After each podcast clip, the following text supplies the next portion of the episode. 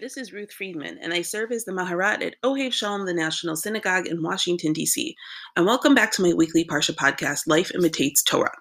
And this week we read Parshat Re'eh, and we're actually not going to talk about Moshe's anxiety this week, um, but something that is pretty different. And so Moshe opens the Parsha with rules for what happens when you arrive at the land of Israel. And the first rule, you have to tear down all of the altars and everything that the other nations have. You can't leave any of this up. You have to only worship God and sort of eliminate all of the signs of the worship of the previous peoples there and build your own. And then Moshe starts to transition to talking about sacrifices. So um, we're going to be talking about the verses in chapter 12, starting with about verse 13 or so. And so Moshe says, okay, be careful not to offer your sacrifices in any place that you want. But God is going to tell you where in your territory you can offer sacrifices, and that's where you will offer them. And so, what this is first is establishing is that sacrifices are not something that can just happen anywhere in the land of Israel, but rather only in specific spot de- designated by God. And then um, Moshe continues, but when you want to, you can eat meat, but references animals like the gazelle and the deer. These are animals that are not offered as part of sacrifices, but don't eat the blood. And this is something that we see a lot throughout the Torah. You may not eat the blood. The blood is the nefesh, and it's considered something that you absolutely cannot eat. And of course, we know that that's relevant today and that kosher meat has to be extra carefully cleaned in order to remove blood from it. And so that is where that's the second element of what we talk about, right? So you can't offer things anywhere you want to. You can eat non the animals that are not designated for sacrifices wherever you want, but you may not eat the blood. And then we get to starting with like verse 20 or so that um, Moshe continues when Hashem enlarges your territory and you want to eat some meat, you can eat meat when you want to. And if the place where God has chosen to establish God's name, Lasum Shemo Sham, uh, meaning in this case the temple, if that's really far from you, okay, then you can slaughter from your animals the kind, the the cattle and sheep, the ones that are designated for the temple. Then you can slaughter them. That's okay and you don't have to be pure in a state of purity like you would in order to go into the temple. You can eat it whenever you want, but once again, make sure not to eat the blood. Now, so the question is okay, what exactly, what systems is this offering, and what sort of what chiddush, what insight, what is this actually telling us? And I, I wanted to review this today because I think it's it's important to understand the development of the consumption of non-sacrificial meat in the Torah, um, because I think it's something you know we certainly don't really think about it today because we just think about the end game, which is how we live our lives today and how we consume um, animals today. But I wanted to, to take a step back and to appreciate exactly what is going on here and this is a, a, parallel process that is explored in the in a midrash um, sifrei and devarim parshat re'eh 75 so it seems like what is the purpose of these verses? And it seems to be establishing that there really is a pattern of a development of an or maybe perhaps you could say an evolution of animal consumption in the torah right? We know that beginning, way back in the beginning of Breshit, everyone was vegetarian. God only gave us the trees to eat. Um, then after Noah, meat was permitted, but now only in in um, very specific ways. And now, of course, Vayikra, Leviticus goes through all the laws of the sacrifices, and a lot of that is consumed, but it's limited to sacrifices, right? It's limited to animals that are offered to God at the tabernacle through a specific holy process. And we don't really actually see addressed the idea of eating meat for the sake of eating meat. So, if we a lot of this is connected back to what we see like i said in vayikra um, certainly in chapter 17 which makes it pretty clear to us that at this time before what's happening in our parsha this week any animal that was eligible for sacrifice right the cattle sheep etc you if you wanted to eat them the only way to do so was to bring it as an offering at the tabernacle. That was the only way to consume that meat. You couldn't just slaughter an animal. Yes, you could slaughter an animal that was not of one of the that was a kosher animal, but not one of the kinds that um, you could offer as a sacrifice, as we saw, like the deer or the gazelle, etc. But if it was an animal that was um, offered as a sacrifice, could be offered as a sacrifice, the only way to eat it was to bring it to the tabernacle to offer it as a voluntary offering, and then you could eat the meat. And what it, we're introducing here then is a new form of meat consumption. Because what, of course, we're acknowledging is that Devarim is speaking to a nation on the eve of entering the land of Israel.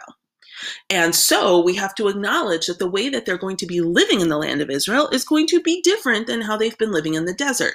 And one of those ways that it's going to be different is you're not going to have clusters of people all surrounded you know all surrounding a tabernacle a central place of worship of god a central location of sacrifices the whole point of entering the land of israel is that you're going to be spreading out, right? You're going to be conquering territory. And as they conquer more territory, they're going to be spreading out through the land, which in fact is how we introduce verse 20 in our chapter today. Ki Hashem Elokecha et gvulcha. Right when God is going to expand your your boundaries, right? You're going to be expanding your territory, and then what's going to happen? You're going to want you're going to say, mm, you know what? I would like to eat some meat. It's because not because you necessarily want to offer a sacrifice, but because you're craving meat, right? This is a craving that many people, certainly not me, but many people have.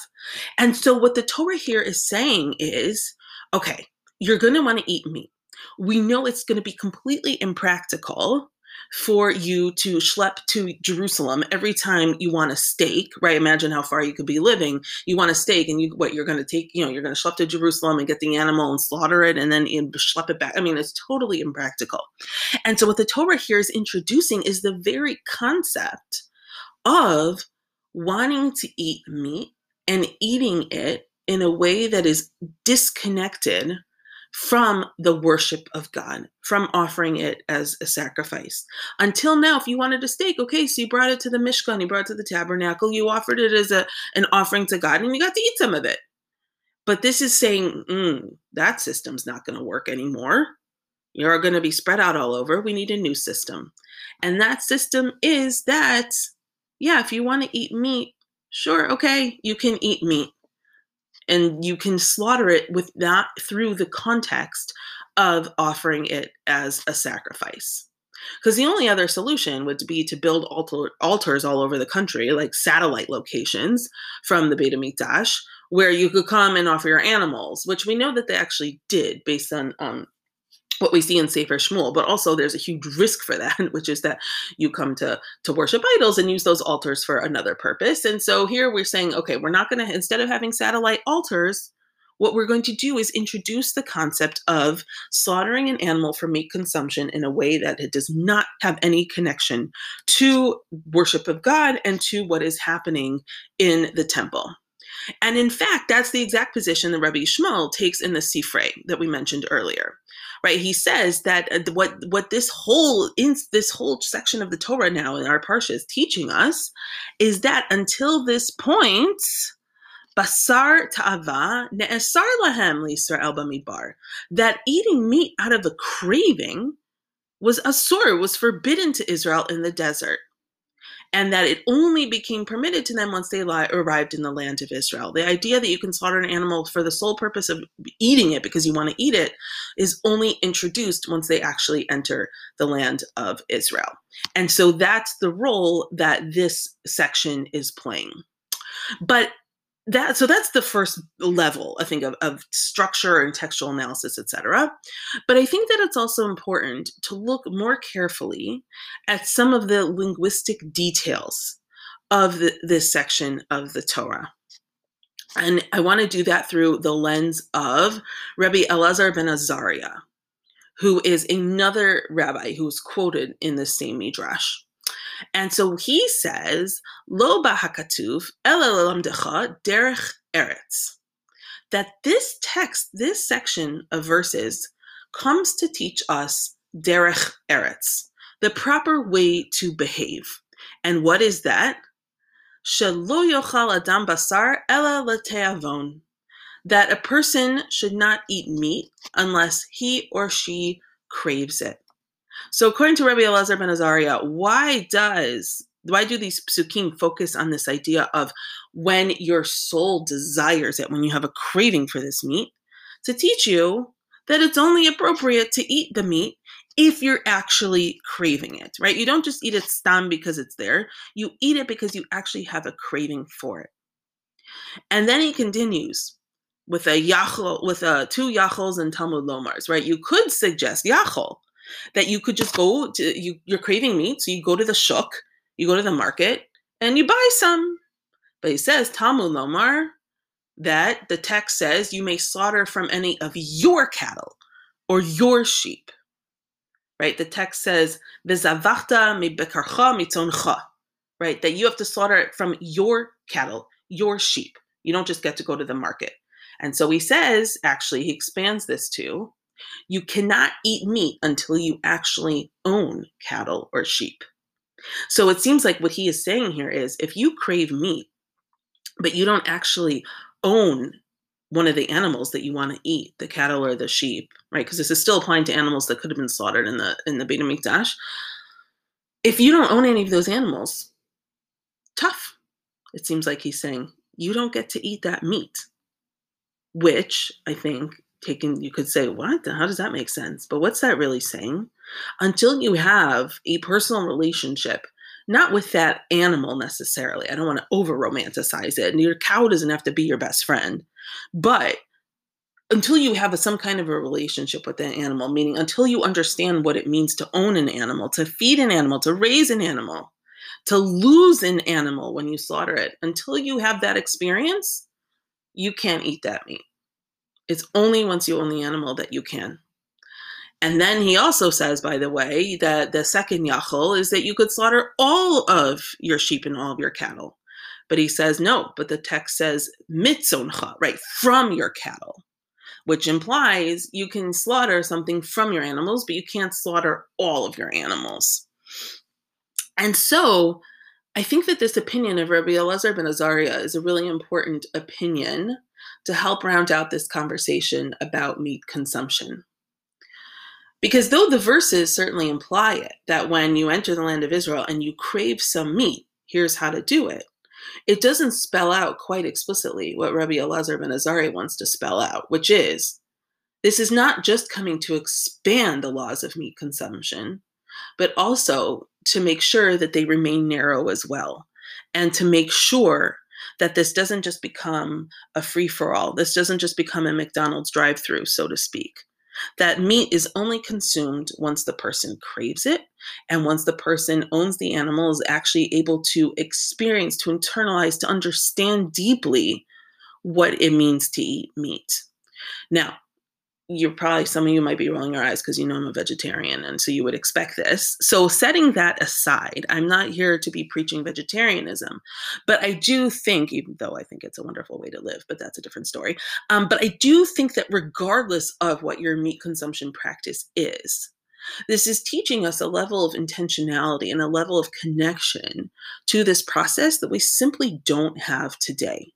We know that we have tremendous access to meat first of all, and that people, some people eat meat daily or a few times a week, which is totally not what's implied here in, in I think in these verses and in Rabbi Elazar ben Azariah's understanding, but also that we're so distanced from that process. I'm sure we all know, if not ourselves, people who won't eat chicken if it's on the bone because then it looks too real, or kids whose day schools took them to the you know the kosher slaughterhouse or the kosher meat plant. I don't know why schools do this. I definitely remember my trip to that in third grade, and the you know the children realize what's happening and then they become vegetarian, right? So we lose that connection. We see that when you do have that connection, it really alters your approach, your relationship to meat consumption and it transforms it and makes it something so much different than what you actually experience.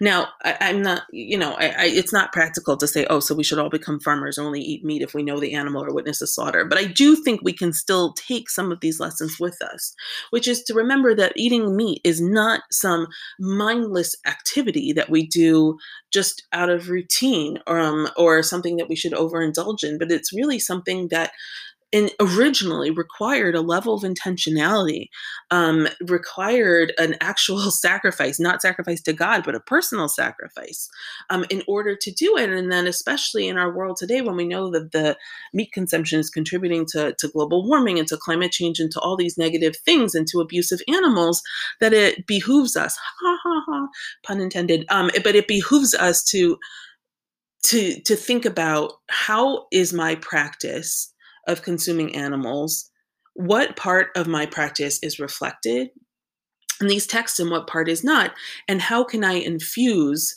my meat consumption practices with a level of intentionality that I don't have right now. Shabbat Shalom.